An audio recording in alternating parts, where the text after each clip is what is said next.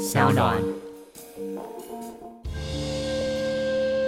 我的老台北，北新路西周街、大理街布店，开计程车的山东老乡，抢案还有坏警察。今天要说的，就是我和陈怡静分工执笔的《查他土死拖拉如是说》，也就是王迎先命案疑团待解。本文内容是《时报周刊》编辑在一九八二年五月八号到十一号期间，陆续直接采访王迎先家属王志明、王桂梅、王志强，还有亲戚王老先生王成功、邻居唐太太黄耀宗、陈念宗，以及王桂梅的男朋友张明伟，还有其他多位不愿意透露姓名的人士。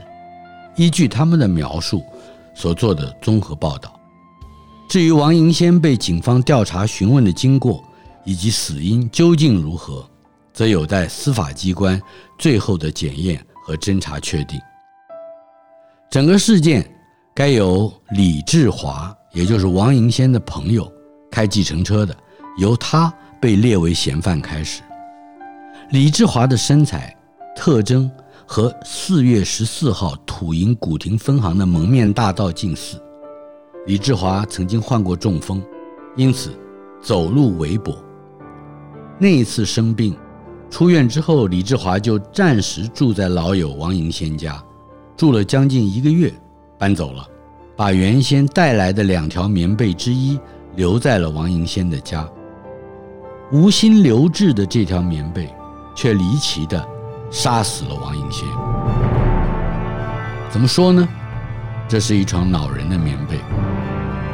五月六日，侦办蒙面大盗正朝向零五字头的红色计程车的目标如火如荼地展开。驾驶零五一九一二九的白色计程车的王迎先，一整天都在外边奔波。可是当天下午三点钟左右，两名员警。到他家进行搜查，没有任何令他们满意的斩获之后，他们还是耐心地等待着，直到王银先的长女王桂梅以及幼子王志强看完电影回家，他们对王桂梅提出了一连串的询问，问号围绕着李志华打转，他们想知道李志华有没有戴过帽子，以及那帽子大致的形状。王桂梅记忆之中，李叔叔好像戴过一两次帽子。王桂梅还大致形容了一下所记得的款式。接着就是那床恼人的棉被了。员警在端详被子的时候，王桂梅告诉他们，原来的被套破了，又嫌她换洗的时候要拆要缝，所以她和她的男朋友张明伟特地陪爸爸去景美夜市。换了条拉链式的。至于换下来的旧被套，王桂梅表示可以取出来给他们看，但是这个请求并没有被接受。而后，王桂梅又回答了一个问题：李叔叔最近来他家的时候，脸色有没有异常之处？王桂梅说没有。屋子外边天色已经暗了，两名员警在他们家吃了。买自外边的食物当晚餐，他们不走，王家的人也不以为意。七点钟，一家之主王迎先回来了。王迎先得知远景的来意，问他们要在家里还是去外边谈，所以远景顺理成章地带走了王迎先。几分钟之后，其中之一的远景回头来找王桂梅，撒了个谎。说王迎先要她抱了棉被一起跟去，她正在等男朋友的电话，却还是被拉到宁夏路刑事警察局的速切组，做了笔录。王桂梅被带出去选购所谓李志华的帽子，回来之后，她看到所谓蒙面盗的被套，她表示被套不是她家的。接着，她又被带去防暴科。看土银抢案的录影带，他这才发现所选的帽子的形状竟然和抢匪的一模一样。至于抢匪是不是李志华，他说有点像，走路的样子有点像。这个时候，他听到楼上传来王迎仙的声音。稍后，父女俩搭计程车回家了。王迎先在车上表示，李志华不太像抢匪，还说只要自认清白，不管警方怎么样传讯，传讯几次，照实回答就是了。就在这个时刻，张明伟打从新竹到王家来找王桂梅。他在巷口守候的时候，又有两名便衣警察再度莅临王宅。张明伟得讯返回了，刑警只告诉一头雾水的张明伟前去肃窃组指认。至于指认物以及原因，远警坚持不漏风声。张明伟当然也无从得知。最后，他和王太太随同远警上了车，可是。跟返家的王迎仙父女正好擦肩而过，两班人马并没有碰到面。肃窃组的远警告诉张明伟和王太太，只要他们指证棉被被套，就放王迎先父女返家。患有轻微精神分裂症的王太太，一看到了橘黄色带有富贵花纹的被套，顺口就说：“这是我们家的嘛。”员警非常兴奋。分别对他们展开了问讯和笔录。由于张明伟背对着王太太，他只听到王太太说的一句话：“我不知道。”而他自己在员警一再保证只要作证棉被是王家所有，就会放王桂梅回去的办案手法引诱之下，张明伟的指证是大概。员警又表示。假如他能够明确的肯定被套是王家的，他们马上释放王迎先父女。张明伟事后说：“我深爱桂梅，我当然希望她早点回家，而且我根本不知道被套牵连到土银抢案。再加上他们又说，只要我承认，所有的人都会没事的。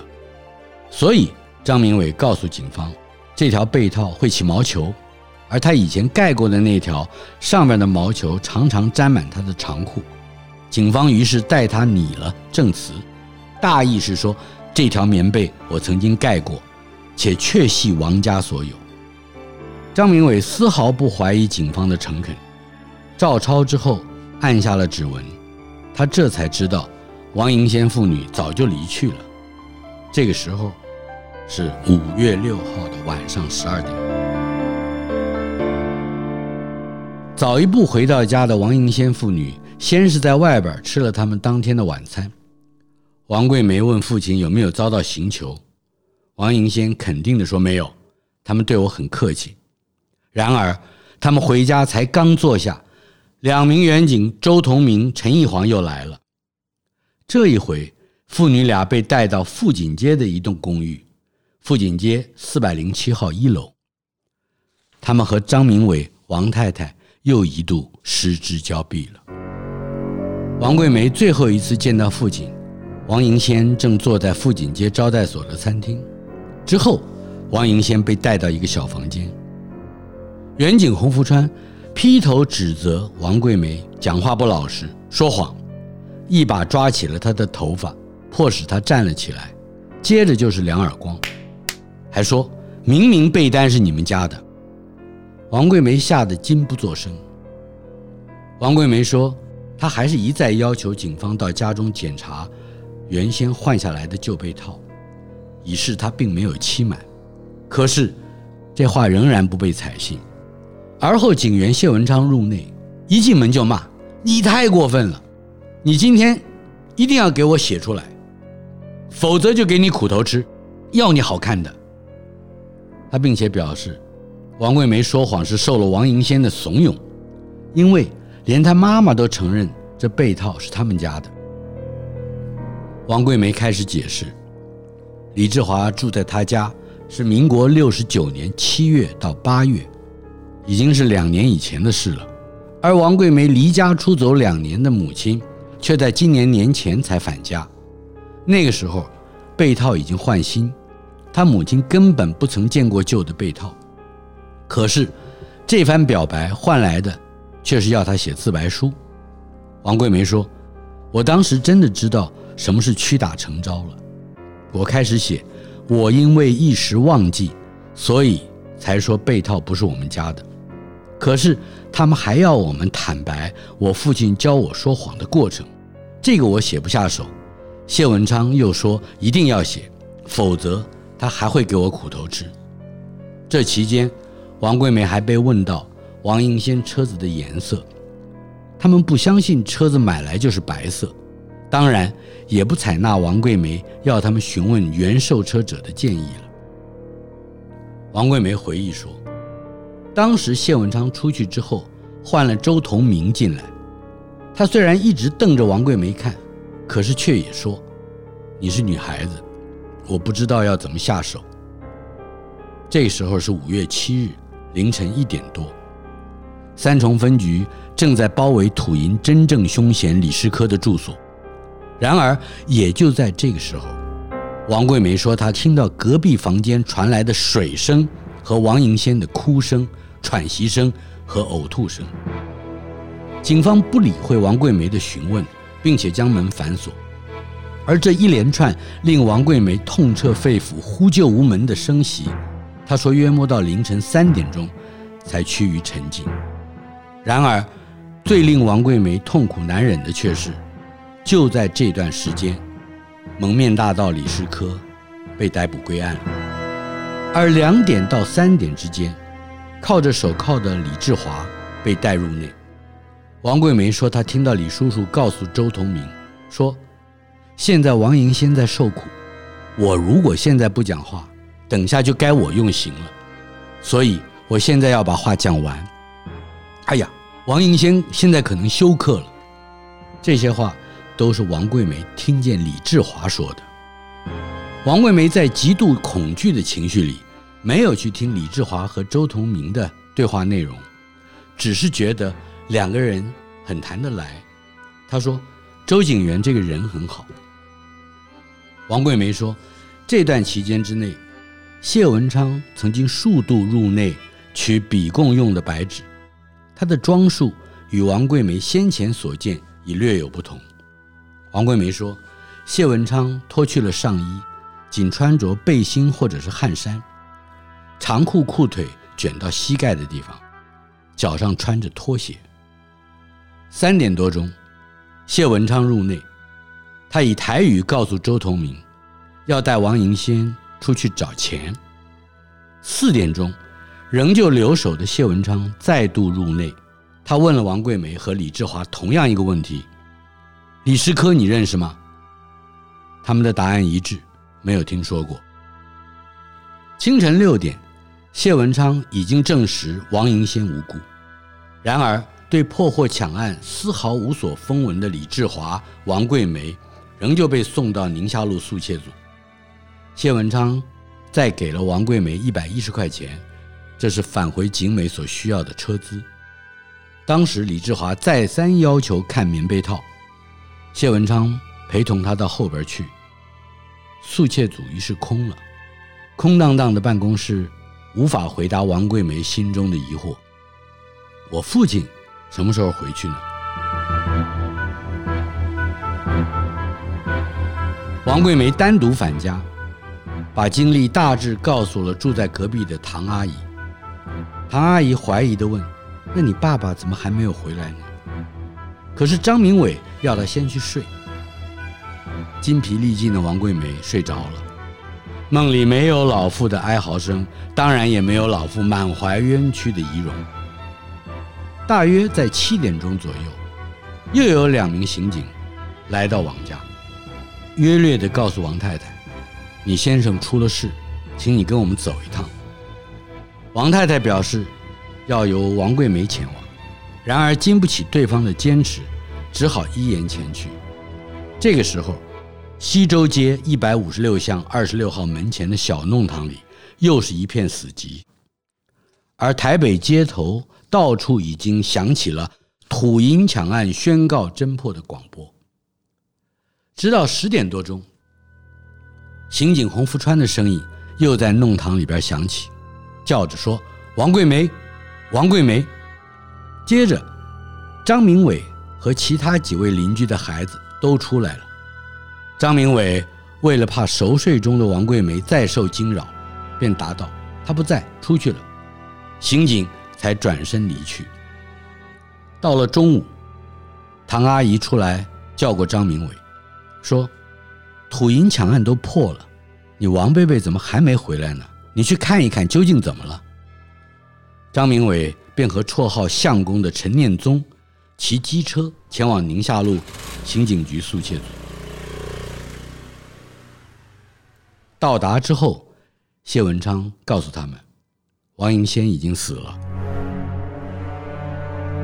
在惊惶之中，张明伟留下，邀陈念宗先赶回住处，把消息传回来。唐阿姨不敢相信这是事实，考虑再三，还是把传闻告诉了王桂梅。王桂梅放声大哭，执意要和陈念宗再去速窃组。等到三个人返家的时候，天上下起了大雨。下午两点多钟，电话铃响了。唐阿姨接过来，对方是李志华，劈头就问：“王迎先呢？他不是死了吗？你不知道吗？”对方停顿了一下，说：“是，我知道。”说罢，便挂断了。唐阿姨正在忙乱之中，听到屋里一个邻居的孩子叙述，早先李志华也打过一通电话，接听的孩子问他要不要过来，李志华答道：“现在行动不自由，会再和王家联络。”到了下午三点钟左右，远在左营王志明服务的单位的总机响了，是台北刑警局打来的。当时王志明不在电话机旁边。对方留的是台北的电话号码，并且告诉传话人，王志明的父亲去世了，要他立刻打电话到这个号码来。消息传到王志明耳中，他的第一个反应是，会不会发生了车祸？他没有打那个号码，而是直接拨电话回家。接电话的是唐阿姨。最初，唐阿姨的声音非常镇定。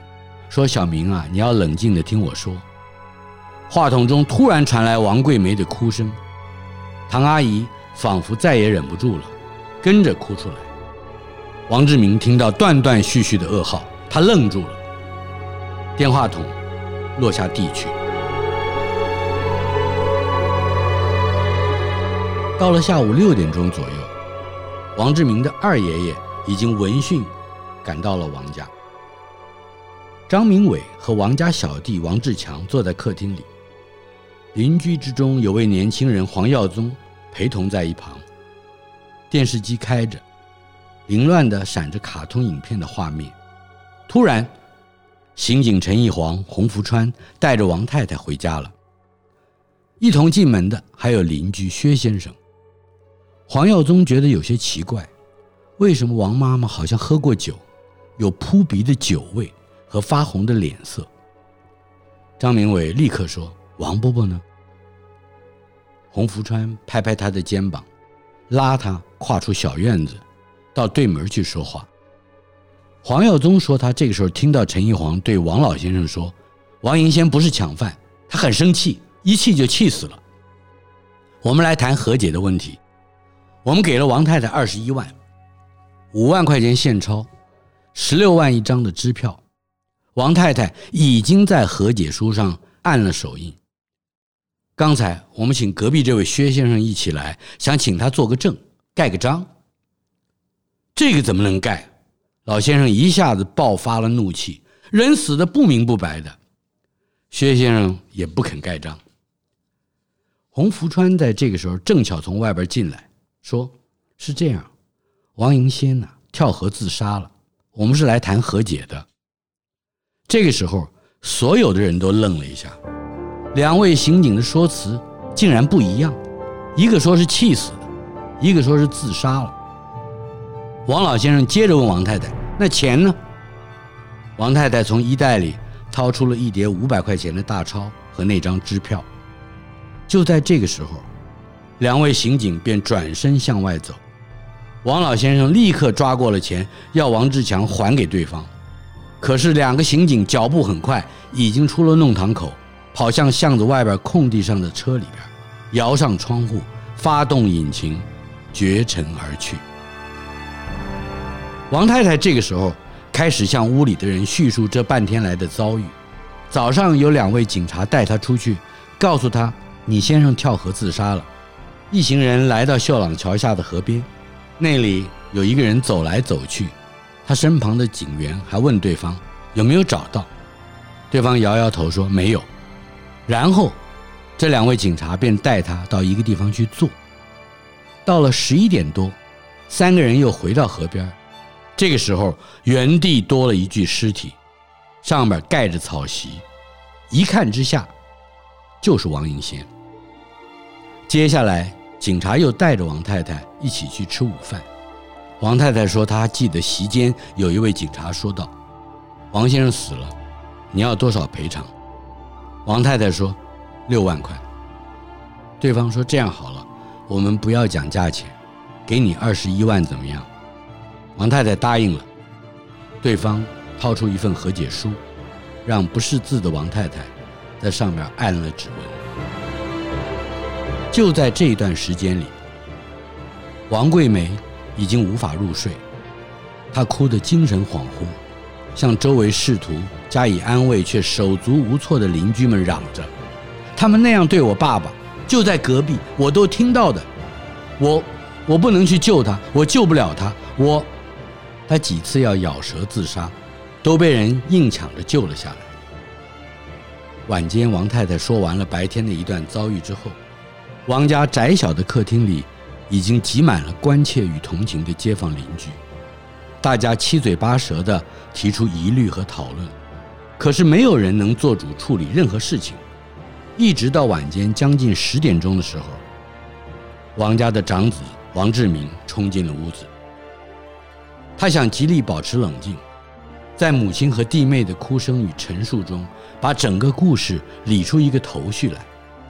他的军装还穿在身上，他从家变之中隐然体验到大局的情境。还有，究竟要先追查已成过去的真相，还是先顾虑未来善后的处置？谁能替他做主？谁为家人出头？和解是什么意思？追究又要从何入手？无数进退维谷的两难之情纠缠在他的脑海里。凌晨一点多，王志明和家人到里长冯珍妹的家里，想要拿定一点主意，却毫无所获。这一夜，满屋的人都未曾合眼，可是谁也不能解开谜团，或者是打破僵局。八日清晨五点钟左右，王志明和唐阿姨一同到北投找王英先生前的一位好朋友刘先生，并且经由刘先生的介绍，转赴另一位在法界认识的周先生家中请教。周先生表示，先要看王英先的遗体，才能再说其他。八点钟左右，王志明返家之后，又折往冯里长家中商谈。透过冯里长和台北市议员陈必强取得联系，陈必强约他们稍后到沪江高中旁边的办公室见面详谈。王志明、唐阿姨和冯里长在八点半钟左右来到陈议员的办事处，之后不久，刑事局侦一队队长郑德才也来了。他表示，从当天早上的报纸新闻之中，约略得知王银先去世的情形，他问王志明有什么打算。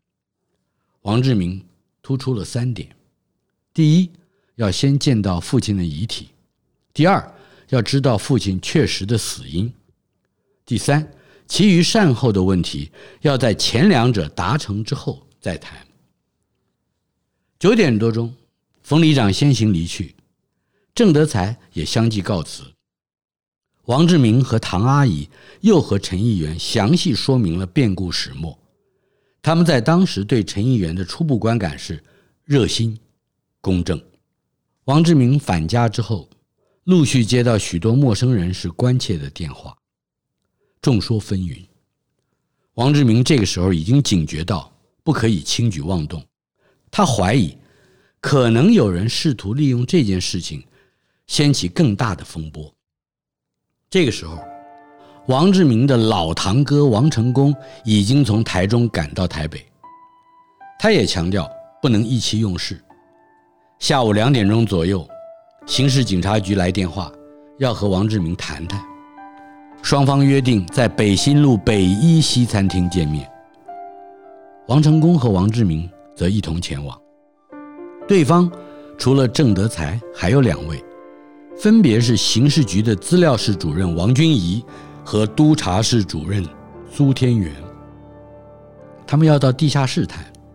王志明说，在一楼就可以了。对方选定了餐厅里面角落上的一张桌子。把王家兄弟围坐在内，正要展开谈话的时候，王志明表示要有见证人在旁边，于是便起身拨电话回家，给先前在王家的冯里长。冯里长接着来到北一餐厅的时候，后边还跟着一位日报的记者先生，但是在场的人都未发现。这一次谈话。从早先王志明所提的三个原则上展开。据王志明说，警方三位代表告诉王志明，关于王银仙的遗体问题，要和一家安顺葬仪社联络，他随时可以去看。王银仙的死因，则早有警方初步的验尸报告，并且已经对外公布。剩下来的，是第三个问题：善后。三位高级警官一致表示。关怀苦主尔后生活上可能发生的困难。王君怡对王志明说：“我们都是山东老乡，你又是个年轻人，干脆一点，你开个价好了。”王志明迟疑了一阵，想到全家窘困的处境，他伸出了两根手指头。两百万，王志明点了一下头。王君怡说：“他们要把这个问题。”带回去研究，当时不表示任何意见。就在谈话接近尾声的时候，王志明发现旁边坐着的那位是记者。这是王志明首次正式和警方代表所做的接触。结束之后，堂兄弟俩先行返家，准备了香烛，和安顺葬仪社也联系了，得知父亲的遗体。已经移往辛亥路市立第二殡仪馆，于是便立刻前往祭拜。王志明看见了父亲的遗体，王银仙后脑处有伤口，身上到处是淤泥，然而颈部以上看起来却很干净。王志明带着满怀的惊骇和疑虑回到家里的时候，天刚暗下来。他在暮色之中回忆起先前在北一餐厅的情景，顿时百感交集。接受警方的解释以求和解，则带病的母亲、受创的妹妹以及年幼的小弟弟就无需为生计操心。但是，父亲的沉冤如何洗雪？坚持追查出根底，就能让死者瞑目，生者安心。然而，这样对全家人此后所面临的现实生活又能有什么帮助？还有，一个接一个来访的亲友，一通又一通探寻的电话，各种谏言，各种态度，似乎都能左右，却都很陌生了。晚间八点多钟，王迎仙的老侄子，也是王志明、王志强的老大哥王成功，接到一通电话。打电话来的人自称是台北市警察局局长严世袭。他说：“钱的事情他可以保证，会再找人来接头，并且要他们等陈必强议员的电话。”接着，王志明的一个老朋友来到家里，邀王志明到巷口面摊上吃点东西。正在吃着，弟弟王志强赶来说：“哥，陈议员来电话。”要你和成功哥现在就去他家谈谈。王志明即刻回家，和王成功会同里长冯珍妹一起赴会。到达的时候，他们看见那辆曾经在下午停靠在北一餐厅门口的轿车，他们也来了。王志明说。王志明清楚地指出整个与谈的经过情形。果然，郑德才、王君怡、苏天元三位都已经在座。陈必强随即表示，严局长打过电话来，在赔偿费问题上表示能少尽量少。郑德才则说，原则上两百万是可以的，但是先前所支付的二十一万要先行收回，另外再付头款六十万，而且公家的钱不好拿，要报上去再签下来还要一段时间，所以只能先给六十万，其中十万是安葬费用，五十万是抚恤金，这六十万已经不容易凑了。是我们自掏腰包支薪水，甚至募捐来的。王志明说：“先前的二十一万我并不接受，只是暂时保管，在事情没有完全澄清之前，不能退回。”然后他继续听对方的进一步说明。至于另外的一百四十万，苏天元指了指陈议员说：“这中间有陈议员在，我们对陈议员负责，陈议员对你们负责。”我们会在一个月之内把钱凑齐，你们放心。就算我们不能给，陈议员也会帮助你们解决的。王志民已然觉得事情有些不寻常了，他试探着问：“那陈议员有这个能力吗？”陈必强说：“要想一想。”说完便起身出去。不久之后，他再度入座，对警方人员说：“我愿意负这个责任。”但是你们要给我信用，不能凭严局长一通电话就算了。陈议员停了一停，又对王志明等人说：“我还是相信他们。”他指的是三位警方的代表。这个时候，王志明表示了他坚持的态度：要赔偿金是一回事，不过我还是希望你们能更改死因，要让我们苦主满意。三位刑警支吾了一阵。冯里长便要王成功、王志明出去谈一下，陈必强也跟了出来。里长认为，看情形，和解和追究只能选一条路走，而追究的话，也有可能不了了之。这个时候，王志明看见屋里有人打电话，但是听不出来是什么人。王成功也表示，先达成和解再说。他们重返屋内的时候。便向对方说：“原则上同意和解，但是王志明追问了一句：‘我是不是能知道父亲的死因？’苏天元答称：‘死因的追究可以找地检处检察官，两百万则是私下和解。’接着，郑德才强调，两百万之中前面的六十万是公开的数字，将来向外界宣布的只是六十万。”至于这一百四十万，跟谁都不要提，连你的弟妹、妈妈，还有亲戚或朋友、邻居都不要提。这算是警方的结论。三位主管随后动身离去。陈必强对王志明和王成功说：“你们这个案子的赔偿是史无前例了，以我的能力和职权，也不能做太多的要求。而且，就算是跟他们周旋到底。”不但拿不到钱，也不会有什么结果。我顶多只能在议会上放放炮而已。王志明回家的时候，已经是凌晨一点钟前后了。他先到妹妹休息的房间，看见王桂梅靠墙坐着，眼神呆滞，便试着说：“哥已经跟他们在谈和解了，我要知道你的意思。”王桂梅双眼一闭。泪珠沿着脸颊滚了下来，她摇了摇头，说：“那是你的事，我的我会自己解决。你要做什么，我会自己解决。”接着，王桂梅便一言不发了。王志明又是一阵心酸，只好说：“那我不去和解，不跟他们谈了，好不好？”他如是问了好几遍，王桂梅又哭出声来，轻轻点了点头。九日上午七点，王家二爷爷王成功、王志明和小弟王志强开始商议。当时，本刊的编辑一直在场。王志明想到亡父的遗容，也听过妹妹的哭声，他突然说：“我不要和解。”王成功十分惊讶，便说：“我一再说你要上天，我拉着你尾巴去；你要下地，我也跟着。